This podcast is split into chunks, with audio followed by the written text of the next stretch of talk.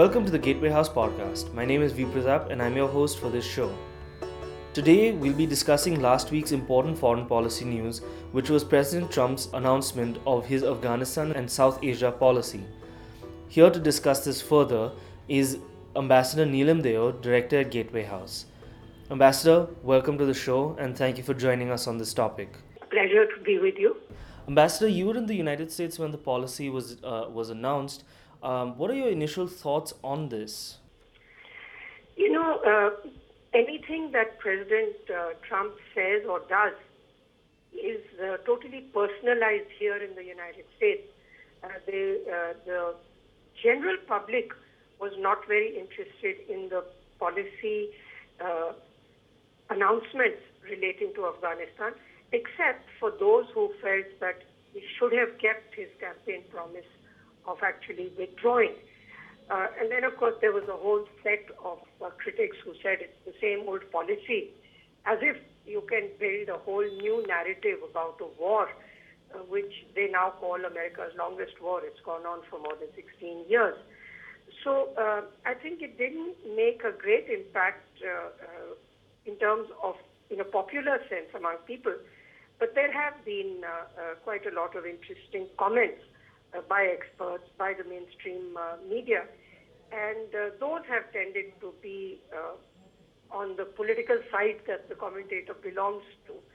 Um, it's, it's interesting that he actually came out and said that he was changing his mind uh, on the policy towards Afghanistan based on what the local commanders have recommended and because he uh, thinks uh, that it would not be uh, right at this moment to just walk out because that will end up in an Iraq type situation which generated uh, ISIL.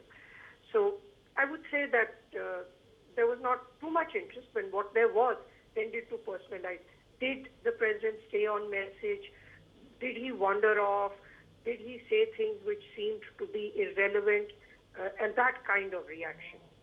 Hmm um, you so you've sort of uh, touched upon what I what I wanted to ask you in the first question, which is what are the kind of implications uh, that that we could see for the United States as a result of this policy flip? You've you've mentioned that it uh, the campaign aspect of it as well as the sort of international standing, but are there any other implications?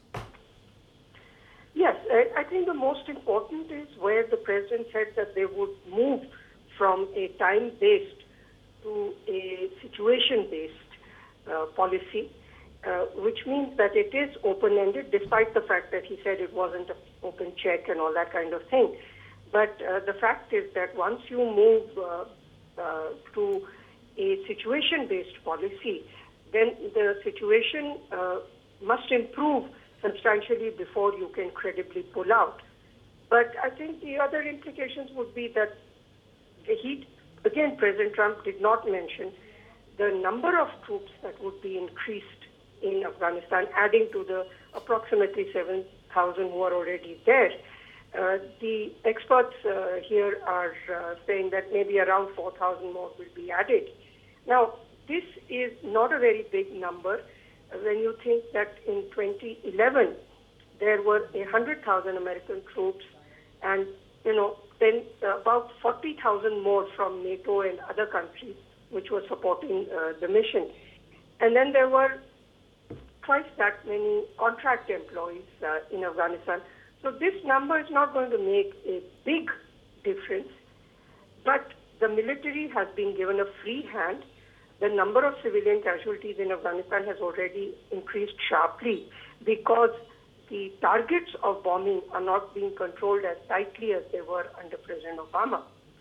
Uh, the other aspect which I think is important is that the role of American troops uh, will go beyond the train uh, and support of Afghan National Army to include more artillery and uh, air support. And the air support will be very important because that is what has been lacking. Uh, and the reason why the Afghan National Army which fights bravely but has not had adequate uh, uh, air support uh, in the past. I think that Trump is hoping that they can negotiate with the Taliban from a position of strength, that is problematic because the Taliban controls, I think the exact figures the American intelligence mentions, is 11% of territory, 29% is contested between the Afghan National Army and troops that support it and the Taliban. So that brings about 40% of the country, which uh, really is in the hands of the Taliban. So that leaves mostly cities, especially Kabul, with the Afghan government.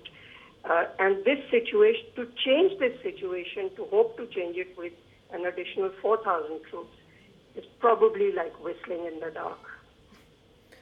Um, now, during his speech, uh, President Trump referred to the 2011 uh, troop withdrawal in Iraq and the subsequent rise of ISIS. Um, he cited these two things as a reason for a change for his change in policy, but you know it's uh, it's it's one thing to compare to look at Iraq and it's another thing to apply that those uh, conclusions to Afghanistan. Is there any merit in comparing these situations to uh, Afghanistan? You know, I think you're exactly right that there are some points of comparison, but there are also big differences. Uh, there's no question that uh, the impact of ISIS in Afghanistan is increasing. And you saw that in the latest attack two days ago on a Shia mosque in Kabul itself, which is the one most secure part of the country. Um, so in Iraq, the difference was that ISIL grew out of the disenfranchised Sunni army uh, uh, officers after the American invasion. Uh, in the case of uh, Afghanistan, of course, by the time ISIL, the Khorasan army, came to Afghanistan, uh, the situation is already so disturbed, the society is so fractured that the probability of terrorist groups finding safe haven is high. And Trump himself referred to some 23 uh, designated uh, terrorist groups in Afghanistan of a total of about 60 around the world. And these groups are all jostling for dominance at all times. So there is a point of comparison, but at the same time, there are uh, differences. But uh, the chaos and the corruption in the government in Afghanistan and, and the state of the society is such that safe haven is always a possibility for uh, a determined uh, set of uh, people who are looking, and, and the Taliban response to uh, President Trump's change in policy has been that they will continue fighting till all American troops leave Afghanistan. So, as you know, terrorists move between groups. One day Taliban, tomorrow ISIL, third day, you know, attacking of Pakistan. So it's difficult to uh, be so precise.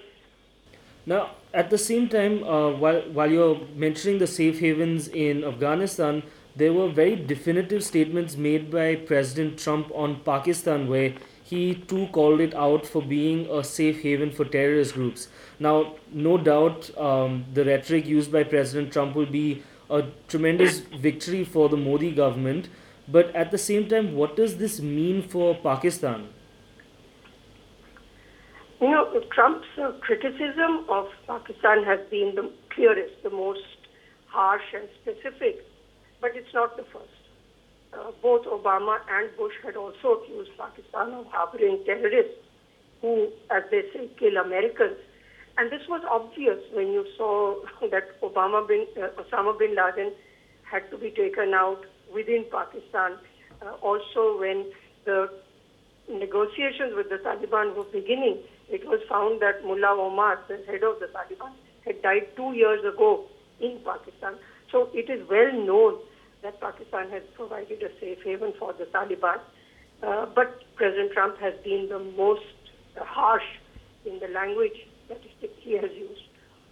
What the consequences will be uh, will depend on what the follow-up action is, what the U.S. administration now does. Will it cut anti-terror support funds to Pakistan? It has reduced by some uh, substantial figures, more than $200 million. Will they withdraw the most favored non-NATO ally status? Unlikely, but it could be the one thing that uh, Pakistan uh, values, which is in the hands of the Americans to do. Will the United States declare Pakistan a state sponsor of terrorism, which India might like? But this is unlikely because the U.S. still depends on taking supplies through Karachi to Afghanistan to resupply the troops that are there, and now it will become more dependent if it does actually increase those troop numbers uh, significantly. They also know that eventually peace in Afghanistan depends on Pakistan cooperating, whether at this moment in terms of the shelter to uh, Taliban and their ability to pressure the Taliban to come to talks, uh, but at any time uh, because of the long uh, and undetermined border that they have. And in fact, uh, the Pakistan National Security Council met and it has put forth a set of minimum demands. Uh, it has called for the removal of sanctuaries in Afghanistan, which are used for anti-Pakistan terrorism by the Tehrik-e-Taliban, for instance. They have also said that there is no need for the Americans to be concerned about uh, nuclear weapons in Pakistan, which was an interesting thing that the president referred to, uh, because they say that Pakistan is a responsible nuclear weapon state. According to the Pakistani uh, Chief of Army Staff, uh, he made a statement saying that what Pakistan wants is U.S. trust, not its financial assistance. But their most important uh, condition was that there cannot be a role for India in Afghanistan. Hmm. Now, um, given the kind of political turmoil that's occurred in Pakistan in the last uh, month or so, um, do you feel that this statement is coming more as a guiding directive for future governments?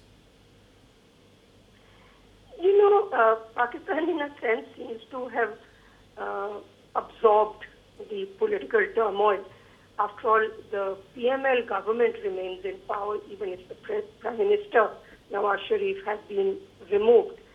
Uh, and of course, there are analysts and supporters of Pakistan who say that this shows that the judiciary works uh, in uh, Pakistan. Of course, that's a very doubtful proposition. But in um, the only response from Pakistan that counts is that of the army, and there uh, uh, the army's response has been quite defiant in saying that they don't care about the financing of anti-terrorist operations. They really want American trust. And from the American side, in a way, uh, it's, a, it's too little, too late because Pakistan now actually depends on China for financing, especially the uh, China-Pakistan economic corridor, and it counts on China for diplomatic support, especially in the UN Security Council, and that has been proven time and again. Most particularly in the case of uh, China uh, withholding uh, India's entry into the nuclear supply group unless Pakistan can also come in uh, as well as on the designation of uh, uh terrorists from Pakistan by the UN. The other aspect that I think uh, we need to keep in mind is that uh, today even Russia is courting Pakistan for access to the Taliban because it is itself concerned about its own, you know, southern Muslim republics in which there has been unrest, sometimes higher in the past, but seeming somewhat moderated right now. Hmm. Um, you mentioned that the chief of army staff has said that uh, there should be no role for India in Afghanistan, while President Trump specifically did call on India to help out more in Afghanistan. Now, India has already been a part of many nation building efforts in Afghanistan. Um, so, what more could we expect India to do in Afghanistan? Well, we have to keep in mind that even President Trump has called on India to do more in the nation building, the economic uh, uh, and societal uh, aspects in Afghanistan. India has already invested more than $2 billion in uh, building up infrastructure, restoring electricity to Afghanistan, hospitals, schools, that kind of thing. Uh, but India has also provided training to Afghan National Army troops uh, by sending training teams to Afghanistan. It has in the past also paid for helicopters, which were supplied to the Afghan army by uh, the Russians, because uh, having some air uh, support is the one missing link for an army that actually has held up quite well in Afghanistan. So, apart from more economic support, I think India could step up the training aspects for the army. It could step up some other kinds of provision of uh, weaponry, particularly air support to the extent it can, because trade is completely uh, stymied by the fact that Pakistan will not allow Indian goods uh, intended for Pakistan to transit through its territory. Do you see India seizing the opportunity for a greater strategic partnership with the United States? But, you know, in its own interests, uh, India should uh, now allow uh, and, and display a greater clarity in its strategic outlook, considering the aggressiveness of China and also the less than assured friendship of Russia, which India used to enjoy, but it is somewhat moderated by the fact that Russia has now done military exercises with uh, Pakistan. There is off and on uh, reports that it will be providing weapons uh, to Pakistan. Uh, so, in its own interest, yes, I think India needs greater clarity. It should take the opportunity uh, because under the previous president, the joint vision statement really spoke much more about joint perspective and actions in the, to the east of India, in the Indo-Pacific uh, region, uh, and had actually not emphasized the importance of India and the United States working together to the west of India, and especially now that this whole region to the west of India is so disturbed. So I think India should, among other things, really focus on building the Chabahar port and rebuilding its relationship with Iran, it should work more closely with the uh, with partners in the Gulf, which have been very, which have been much more forthcoming than in the past in cooperating uh, on uh, terrorist activities.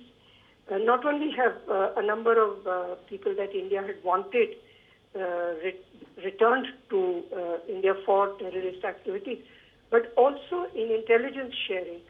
Uh, so yes, uh, I think India needs to step up uh, because any change in policy towards Afghanistan is a very critical uh, change, even if uh, these are not major changes uh, that are being undertaken by the Americans. Unfortunately, that's all the time that we have for this show. Thank you, Ambassador, for joining us and for sharing these unique comments and insights. Thank you, Veer. If you are interested in listening to more episodes of the Gateway House podcast, please like and subscribe to us on iTunes and SoundCloud. And be sure to follow us on social media on Twitter, LinkedIn, Facebook, and more. Thank you.